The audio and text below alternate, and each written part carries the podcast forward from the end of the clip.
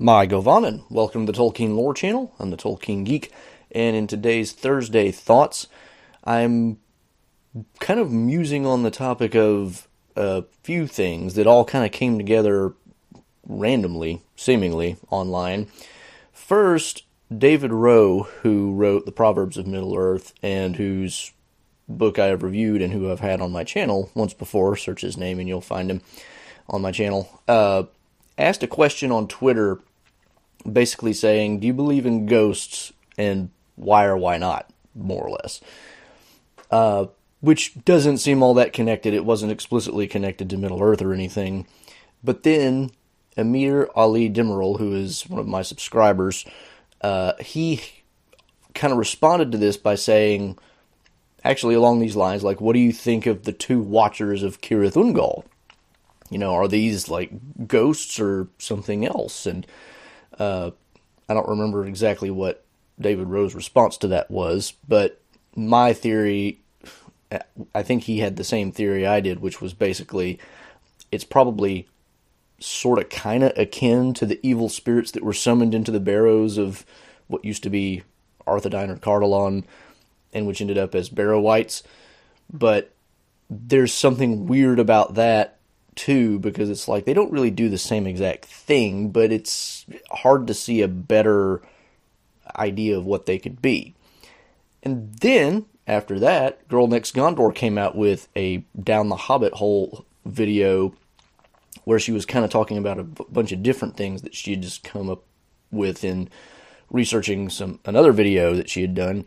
And one of the things that she talked about was the Druedain and the statues that they made that they seemingly impart with a life of their own because there's this story of I want to say it's called the Living Stone or something like that where this Druedain and for those of you who aren't familiar with what I'm talking about with that term like if you read the Lord of the Rings but nothing else Ghân-buri-Ghân that the Rohirrim meet in the woods of Anórien who lead them through and past all the orcs to get to the fields of the Pelennor, those are the Druedain. But anyway, there's stories of them going way, way back into history where they would make these statues, which would then kind of come alive and do the Druedain's bidding. And in this particular story, this one statue chased off a bunch of orcs and stamped out a fire.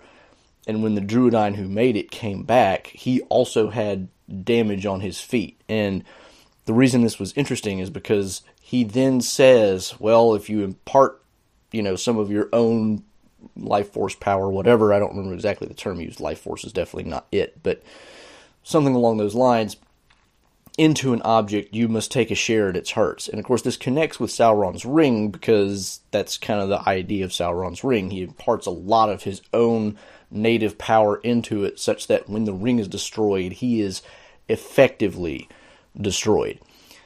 So, putting all these things together, there was then another thing that she mentioned, and I realized the Watchers and the statues of the Druedain could be examples of basically the same thing.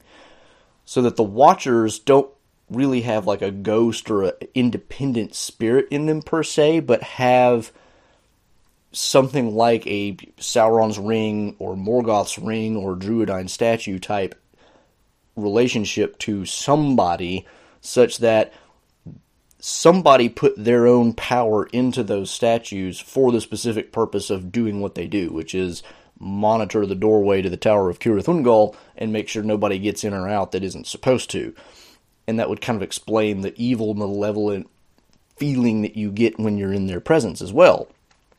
The question, though, arises who would that be? The most obvious answer might be Sauron himself, but I think a more likely answer is actually the Nazgul, and possibly specifically the Witch King, because the Witch King is himself a sorcerer of some power, and it was the Nazgul who ended up taking Minas Morgul nearby as their own, and probably also Cirith Ungol as well. And so it would make some amount of sense for them, who are you know the kind of primary inhabitants of that little part of Mordor, to have invested these statues with some of their own whatever power they had and made them the scary things that they are.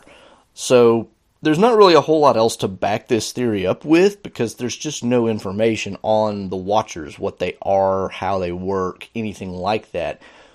But just all these things happening all kind of in roughly the same week made me think, hmm, that is a possible explanation that I had not thought of before.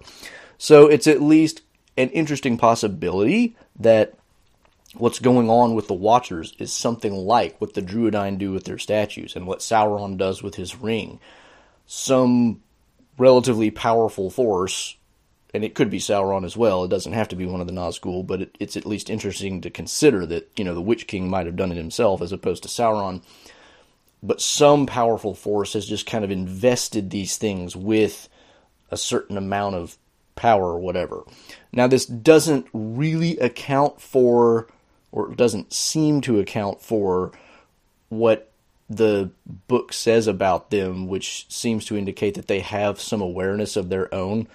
But then again, if the Druedain statue can be aware of its surroundings enough to fight off a bunch of bad guys and stamp out a fire, then, you know, there's no reason to think that these statues couldn't be aware in that sense too. So I think it works. And I just, you know, I don't know of a better theory out there. So I just thought that this was kind of an interesting idea worth sharing because this is one of those things in Tolkien that we get so little information on that it's it's it's easy to speculate practically anything you want about it, but the the Druedain statues are kind of the closest parallel we have in anything Tolkien ever wrote and that's why it makes me think that this might be the best theory based on what limited information we have, just because we've got nothing else to go on, and at least there is a parallel there that we don't have for anything else. The, as far as I know, there's no other parallel to what the Watchers of Cirith Ungol are. And so, given that we have this one parallel, that might be the only clue we have as to what they what they are, how they work, anything like that. So those are my Thursday thoughts for this week. Hope you enjoyed that theory. If you have your own independent theories or have some comments on mine, please do leave them in the comments. Otherwise, like, share, subscribe, and all that good stuff. And I will see you for the next Thursday Tolkien Thoughts. Namarie. Thanks to all my channel supporters, especially Elf Friends PA Brew News and Nathan Dufour.